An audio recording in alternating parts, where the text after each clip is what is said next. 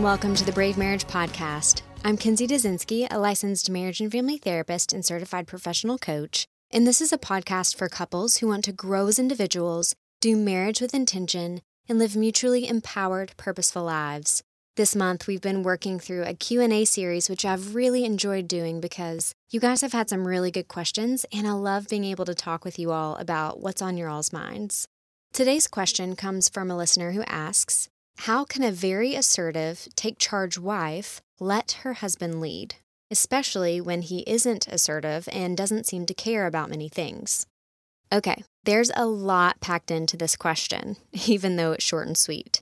So let me begin by making something overt. For starters, the language you've used here in asking, How can a take charge wife let her husband lead? Assumes a complementarian or a more traditional orientation toward how a Christian marriage should function. Now, this is a prevalent paradigm, especially in the church, but I highlight it because it could be possible that your spouse isn't operating from the same paradigm. So, if you were a client of mine, I would be asking you these questions. Tell me more about what comes to your mind when you think about how a Christian marriage should operate.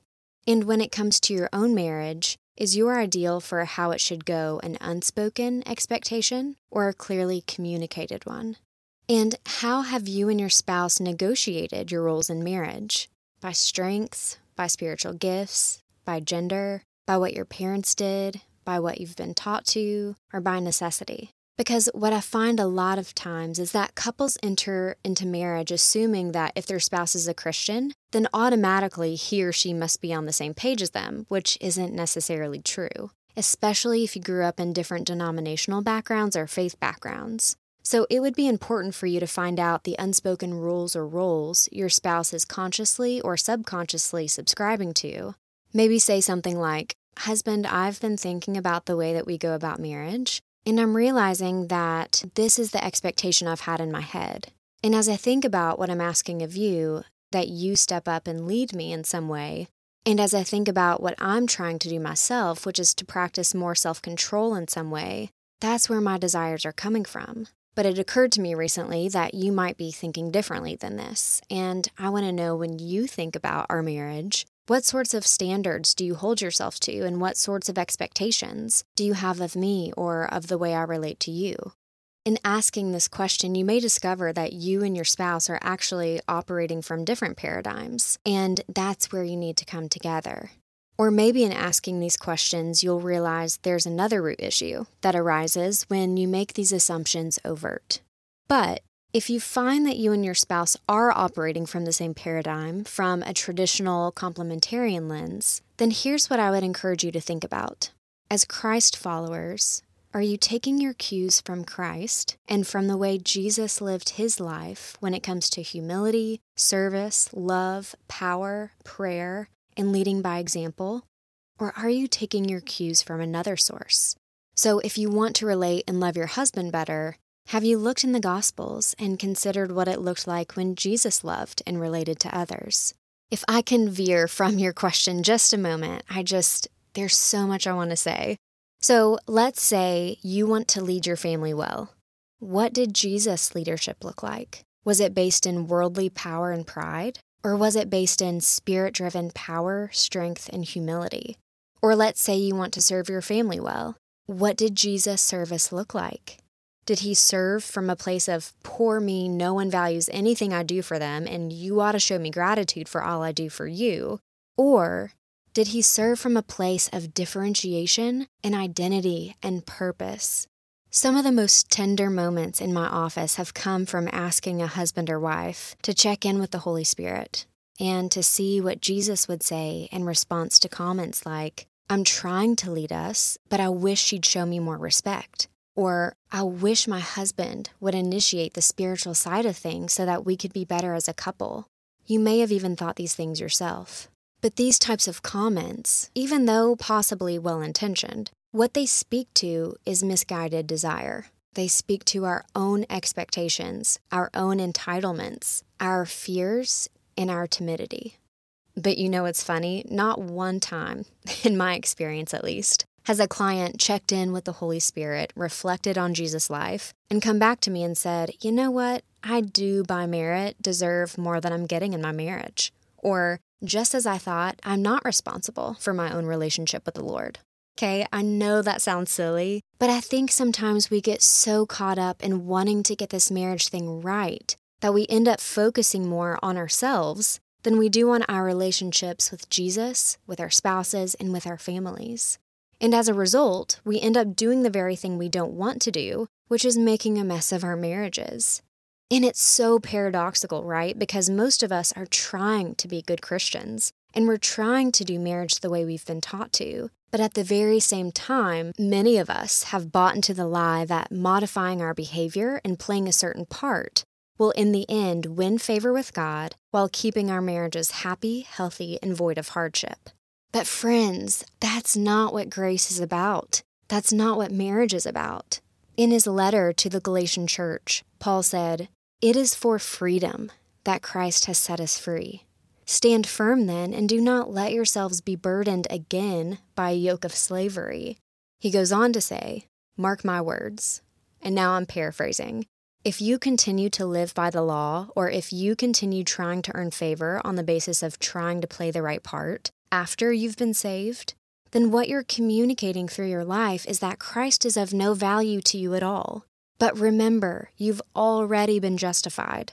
So now don't worry about seeking approval or validation or trying to prove or earn your worth, which is what we often use our spouses for in marriage, by the way, but that's another episode for another time.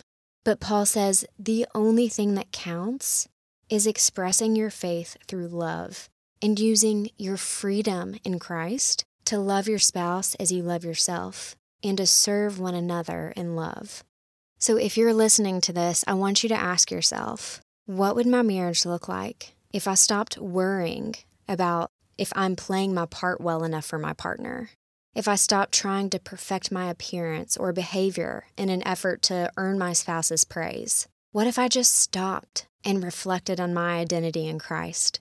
On the fact that He already paid the price for all of my sin and shortcomings. And so now I am free to live life with the Spirit, to live joyfully and abundantly from the inside out. How would my marriage look different?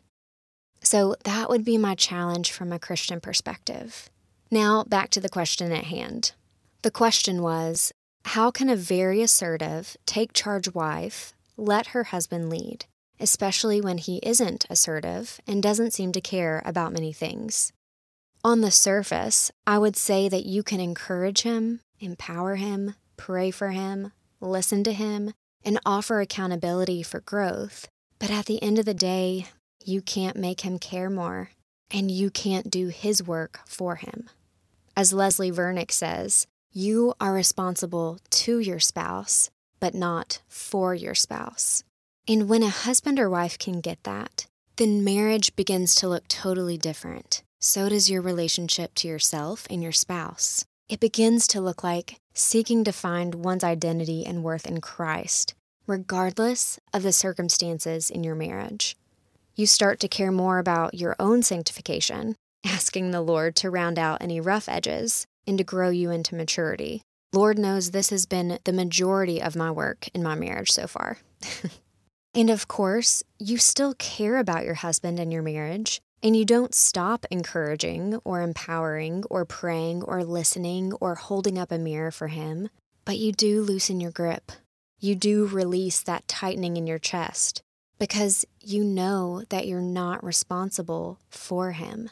You stop modifying your behavior and engaging in wishful thinking. That somehow, if you could just fit yourself into the right box, then he would magically step up and lead and be the husband you want him to be. You would realize that you are responsible for you and to him, but not for him. Now, from a marriage and family systems perspective, it seems like because of your personality paired with your husband's personality, You've fallen into the role of taking on more than your share of responsibility in the marriage, while your husband has taken less than his share, whatever that means to the two of you. And what I hear you asking for is for your husband to step up and carry his weight in your marriage, again, however you two have negotiated that, assuming that you're clear on the points I mentioned before. And it's appropriate for you to want your marriage partner to be an active participant in your commitment to one another, and for you to not have to carry the weight of the relationship or of life alone. You know, that's part of marriage, and it's part of the sanctifying element of marriage. That as believers in Christ first and a spouse is second, we have the opportunity to hold a mirror up to our spouses in ways that nobody else has the ability to. So I would start by asking him questions from a place of compassion and curiosity. You know, sometimes it seems to me like you don't care, and like I bear more of the weight in the relationship. Now, I know I have a stronger personality and my own tendencies to overfunction in our relationship, but I'd really like it if you would take more responsibility in certain areas. And if there are things I'm unaware of that are going on with you, or if there are things that I'm doing that aren't leading to your flourishing in our marriage as well, then I'm open to hearing your perspective too. Still, I'm asking for our marriage to be more balanced and to operate closer to the ways that we've agreed upon. So, this may give you more information while still keeping your spouse accountable. And sometimes this is the most loving thing that you can do. But I would frame it like that rather than saying, I don't think you're carrying your weight right now. But what I'm asking is for you not to just hold your own weight, but to go above and beyond that for me in ways that really aren't in line with your personality, but more so align with the ways that I expected our marriage to play out. There's a big difference in those requests. One says, How can we create a healthier dynamic and a more intimate marriage? The other says, I care more about validating my needs by having you change in the ways I'd prefer. And as long as marriages operate like that, they'll forever feel caught in a power struggle. But healthy marriages aren't based on power differentials, they're based on mutual empowerment. And when couples feel free to be themselves and free to love as God created them to, then neither spouse has to diminish themselves in order to prop up the other or to create a void in hopes that their partner will fill it. They can just be who they are, do the hard work when needed, and trust the Lord for the hard work. I hear your desire, listener, your desire to be a good wife to your husband and to have a marriage that functions healthily. And I want you to know that I've been praying for you this week. That in time, your marriage, when surrendered to Him, would display a spirit led life, Christ's love for the church, and God's glory in ways that only your marriage can. And that's my prayer today for everybody else listening as well.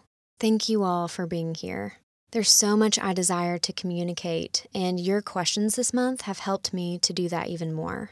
So I appreciate your holding space for me to share my heart and thoughts with you each week. And I hope you know how grateful I am for your questions, engagement, and listenership.